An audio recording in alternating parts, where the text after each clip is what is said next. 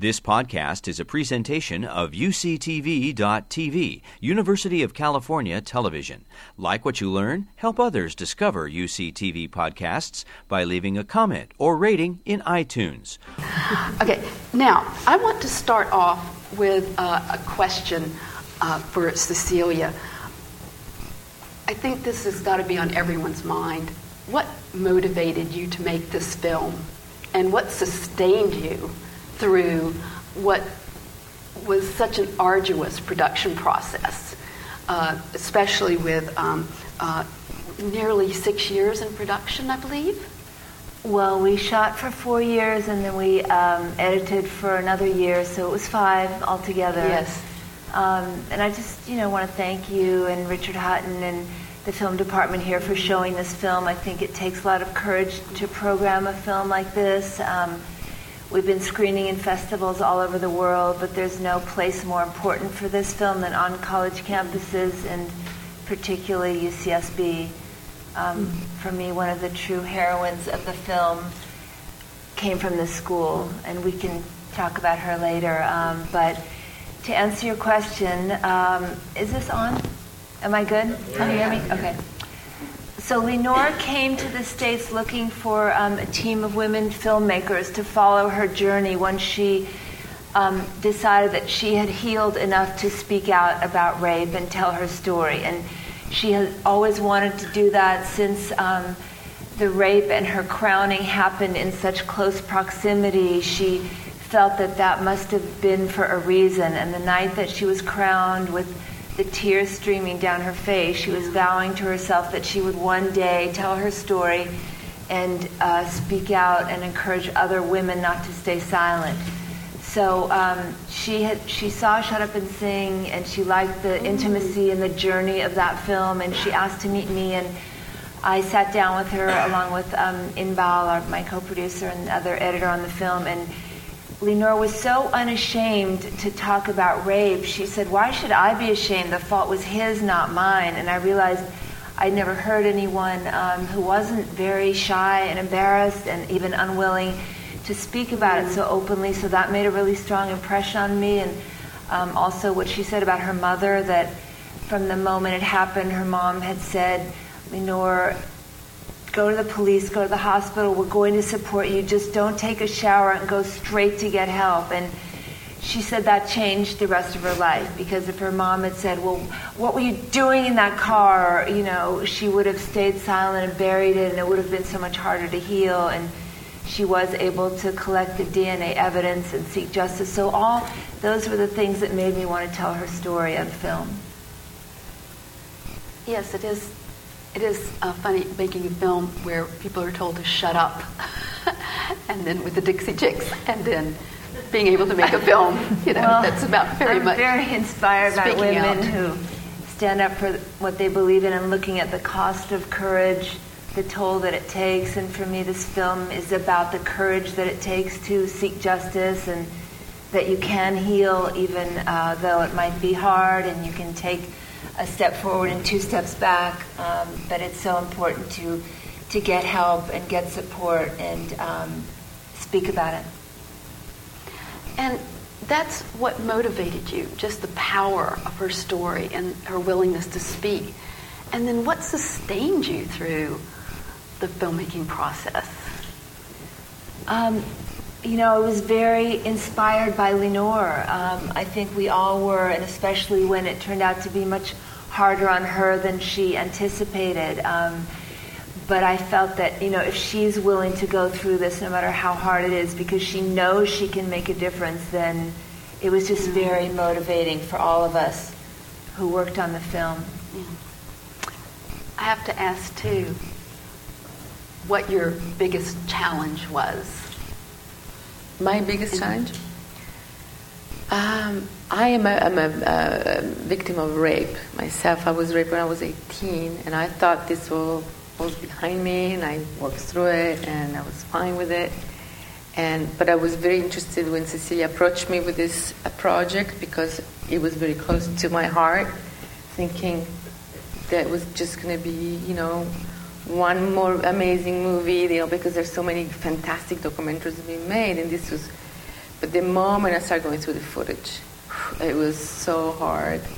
Um, I had to stop watching footage not at four o'clock because otherwise I start having nightmares, and I start relating so much to Linor what she was going through because you know when when Cecilia started this film, we didn't anticipate the the transformation through religious transformation and all the setbacks that she went you know through making this movie post traumatic syndrome basically and I kind of went through a similar much smaller uh, scale by watching you know 200 interviews 300 interviews of women that went through, but actually gave me also an opportunity to overcome mm-hmm.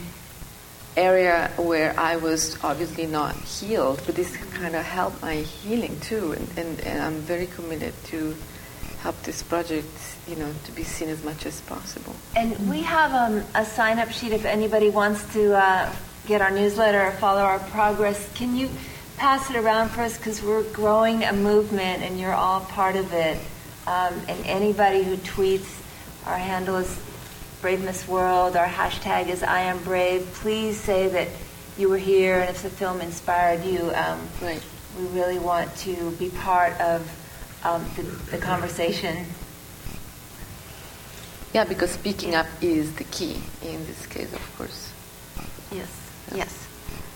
Uh, tying this to our own campus, um, uh, Jill, you're so well placed to tell us uh, what's the pulse on the campus now around uh, sexual assault.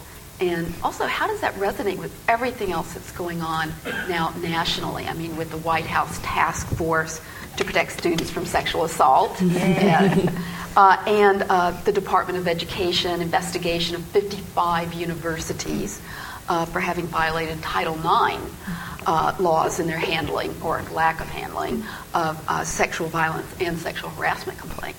Yeah.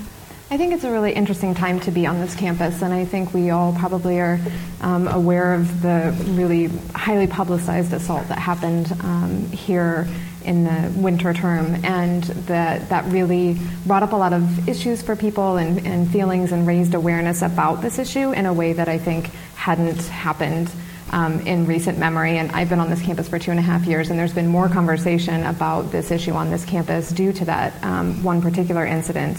Um, than there has been in the t- entire time I've been here, and so you you know you have a sort of movement on campus, and um, students really activated around this issue as well as administration. They really take this issue seriously. They want their students to um, have resources if they are impacted by interpersonal violence. And so I think that there's a really interesting juxtaposition between what we saw in the film and people rallying behind, um, you know, a convicted rapist on campus, and then you see, um, you know, the reverse of that recently in the in the most recent two quarters on this campus that we had um, you know, scads of students coming in and saying, I want to host a rally in honor of the person who was impacted. And so I, I hope that means that we've had progress. I wasn't here when um, the incident in the film took place, but I, I do feel really proud of the the way that this campus handles um, those issues today. And I think that um, in looking at the White House Task Force recommendations and what's happening nationally, I think we're really fortunate right now because we're a very well resourced campus, and victims on this campus have multiple resources from you know people in my office to um, you know the counseling center. We have a sexual assault support group on campus. Um, and I think that a lot of campuses are, are, struggling to get to that place. And so, what you see with the White House Task Force recommendations, um, if I can brag a little bit, is that you know our campus does a lot of those things very well. And um, so, I think that you'll see more campuses having campus advocates and um, trying to to build similar, um, similarly well resourced um, offices like mine on different college campuses around the country. And I think that you'll see more and more of that, I hope, um, and that this national conversation and films like this, uh, you know, really allow people to, to talk about it and to, to move forward on this issue that has so long gone un, unspoken on college campuses. Yes, and out in uh, the lobby, uh, you will be able to uh, pick up um, uh, material uh, from your project, from Brave Speak, and also materials from on-campus resources here. Um, I have I have a question, unless there was something you wanted to add to that, Cassie. I had a question. Um, uh, uh, and this is start with you, but everybody can comment on this. Uh, Linor's message and the message of the film is that survivors of sexual violence must speak out. Uh, and indeed, it's survivors speaking out uh, that has, um, and, and, finding ways to use the law to compel universities uh, to address the problem of sexual violence that got us to this national focus. Um, uh, that's finally, finally starting to happen.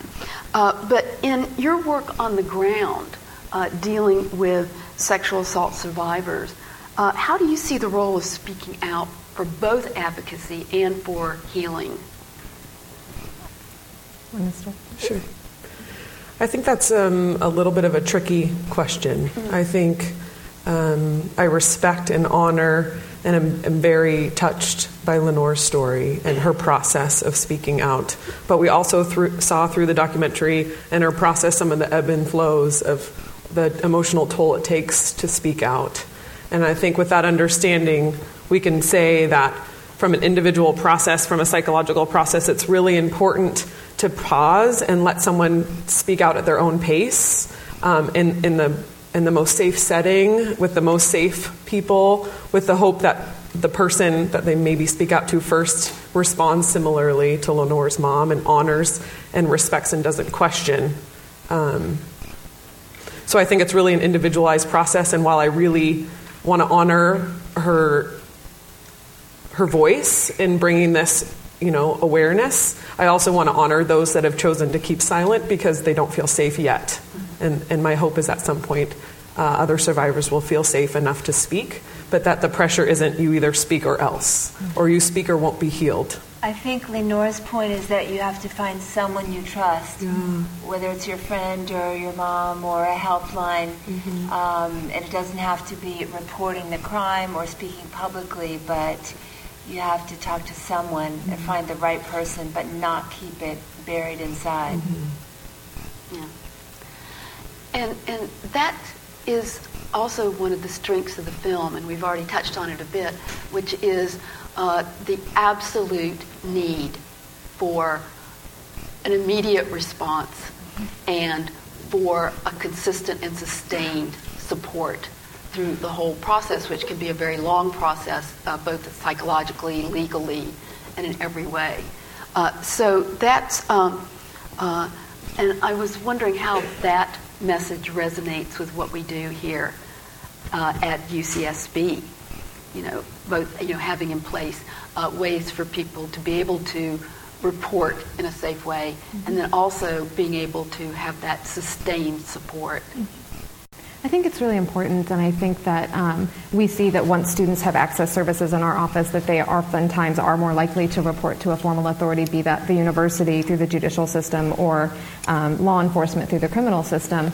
And I think that um, having that initial support is also really key, like you said, and that's one of the main focus areas that our office has this year is that we're training students across the campus to um, on how to respond appropriately. And so, um, because we know that people aren't necessarily showing up at my office first, as much as I, you know, think that that would be great, um, but they're, they're, telling friends and family members. And so we get lots and lots of, um, you know, moms calling our crisis line and saying, you know, I, I don't know what to do, and um, and so us having to, you know, that conversation similar to Linor's experience that you know the fact that you're calling is huge, and the fact that your daughter felt like she could tell you that this happened to you, um, it, you know, is a good sign that she's going to go down, you know, the road of healing. And so um, we're training lots and lots. I think we've trained over 400 students so far just this year um, in our. It's called Care Connect, and it's really just what you know. What do you say in the moment when someone tells you that they've been impacted by interpersonal violence, and then how do you get them to you know a resource that can help them in a confidential way?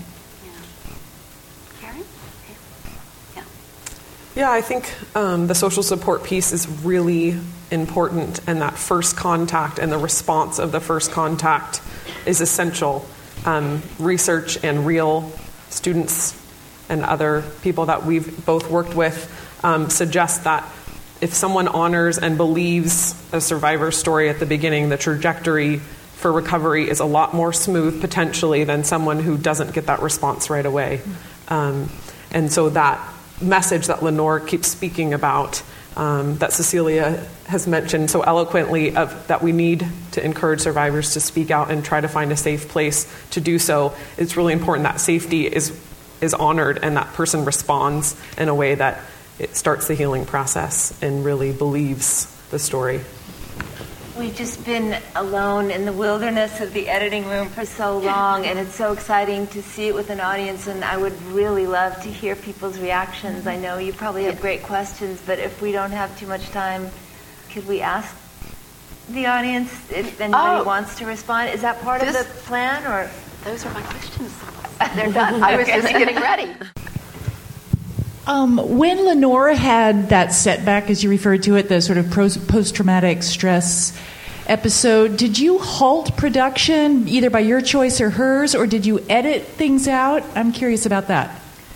No, we we paused for a long time. Um, actually, it was not long after we, we filmed here on this campus. Um, it was a combination of, um, you know, her rapist being allowed out on furlough and finding that out, and his um, pending parole hearings. Um, you know, being here, um, and I think just the weight of the stories uh, that she was hearing and, and the trauma, the, the way she was triggered by her own story coming up. Um, so she basically walked away, and um, we didn't know if that was going to be it or not. But um, we waited, and I didn't take another project because I really wanted. I hoped she would come back, but we didn't push her. I felt like if I started another film, that would be another three years, and I wouldn't come back to this one. So, you know, we really were vigilant in our trying to wait and support and see what would happen. And she eventually did say, "I want to continue."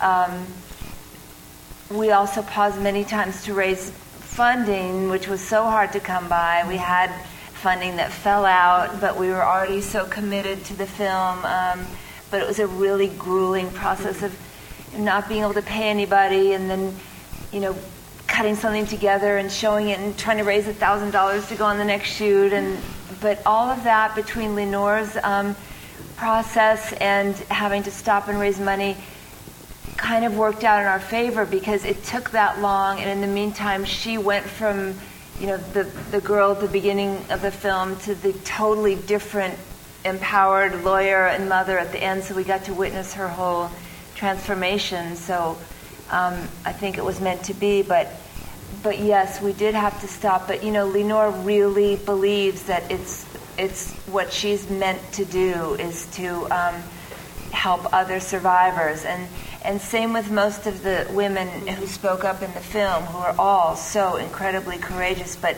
and it was hard on all of them but they all said that it was more healing than it was hard that knowing that they might be of help to someone else um, made it worth it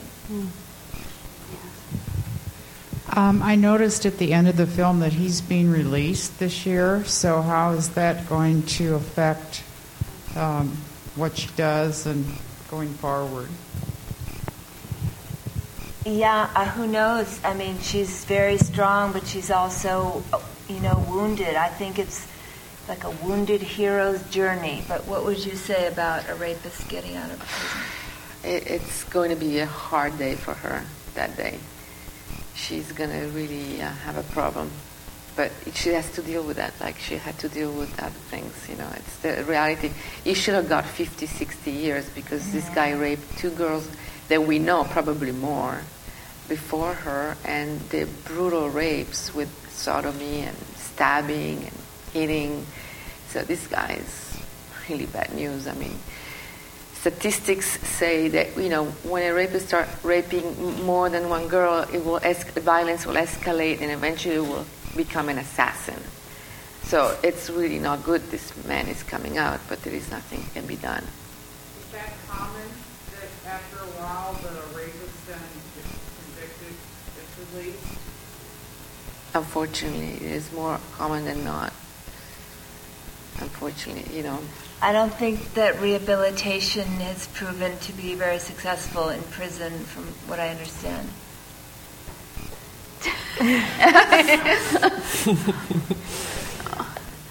I mean, and the bad news, it really gets worse and worse.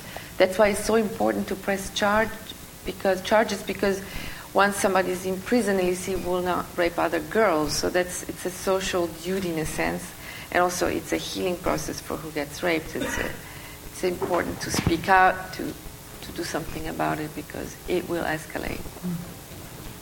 Um, I know you said you wanted some feedback, and so I think this was absolutely inspiring. I was crying most of the time, and I think it's great the work that you've done, and I think it's really important that we do encourage people to speak up about this. And I think and I hope that this movie will inspire others as it has inspired me.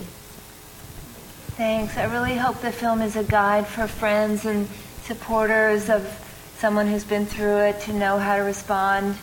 Um, and also, I hope it, it really inspires and instructs anyone who's sitting on, you know, behind a desk when someone who may have been a victim of an assault comes in, you know, whether it's an administrator at a school or in the police department or in the legal system, to take it seriously and offer um, support and resources.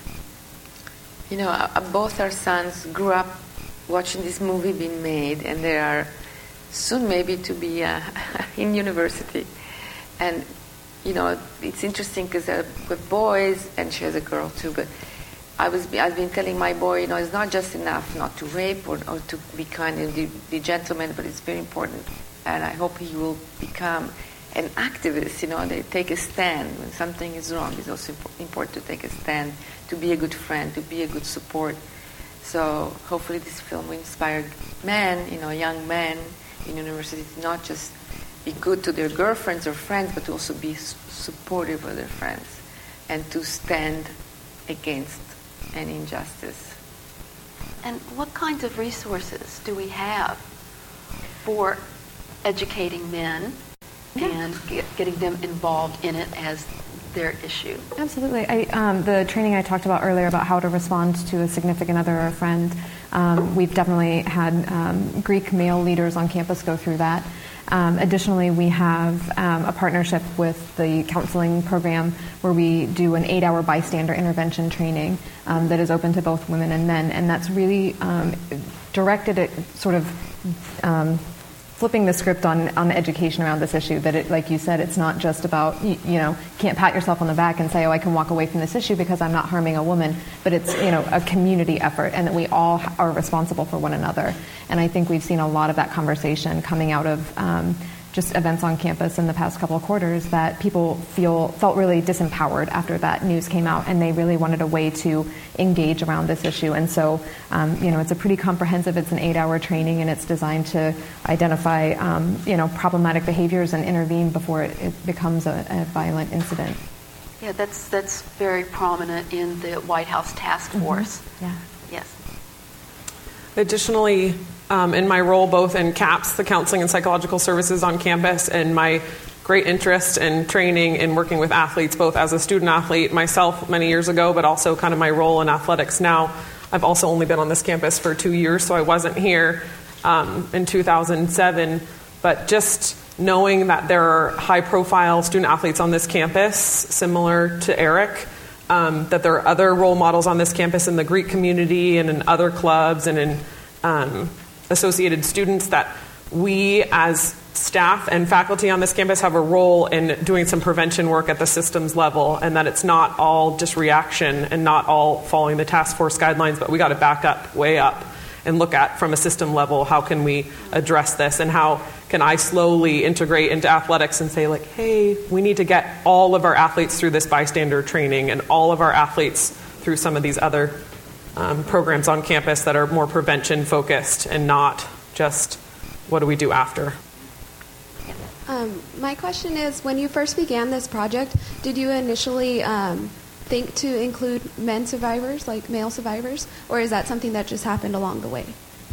No, it, it did just happen, and um, we tested the film different ways with the male survivor story and without. I always felt it was really important to include that story. Um, and I'm just really glad we did. Um, I think it's hard for guys to talk about it, maybe even harder. And um, yet, one in six men will be a victim of rape or assault. Um, and I think Jim Clemente's story is also so empowering that he became the FBI's top profiler of child molesters, and um, I think stories like his will give boys and men the courage, you know, to know they can tell somebody.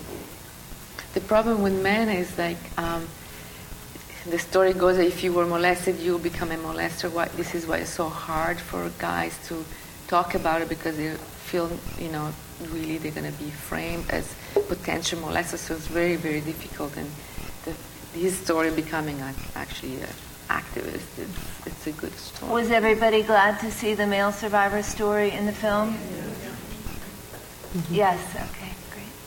Considering the heaviness of the testimonials throughout the film, did you yourself um, have to go through any like specific um, therapy for that? Because you're watching that on a day-to-day basis, and I know Elisa had spoke a little bit about that. So I'm just wondering, you as the lead director, how that impacted you. Um, well, the whole process was very, very emotional.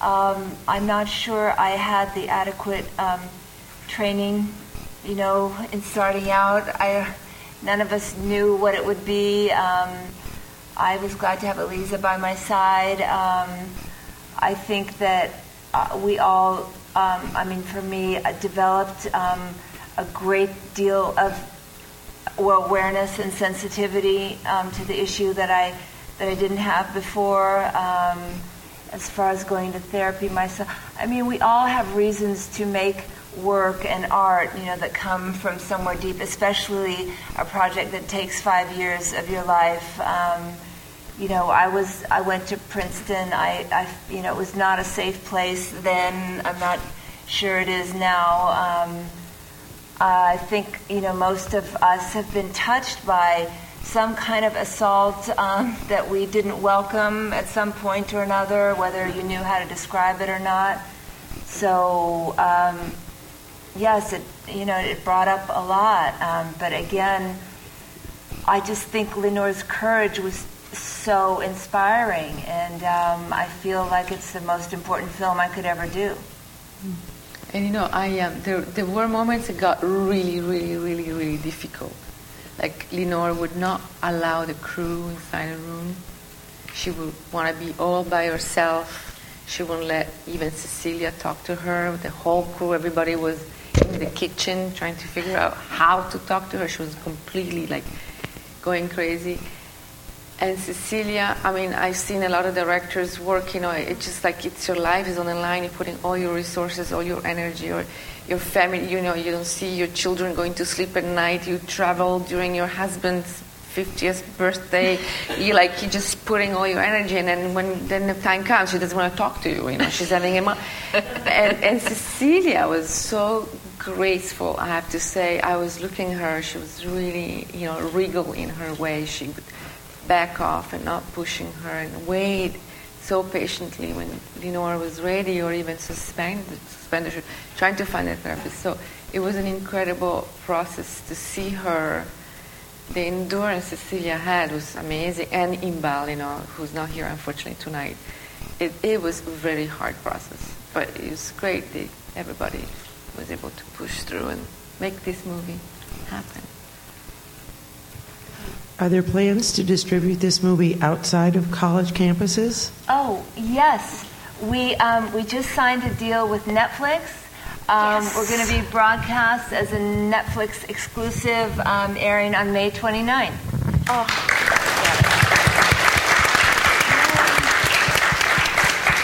And are there any uh, upcoming uh, uh, events uh, around this film? I mean, what do you see? What is next for you and this film?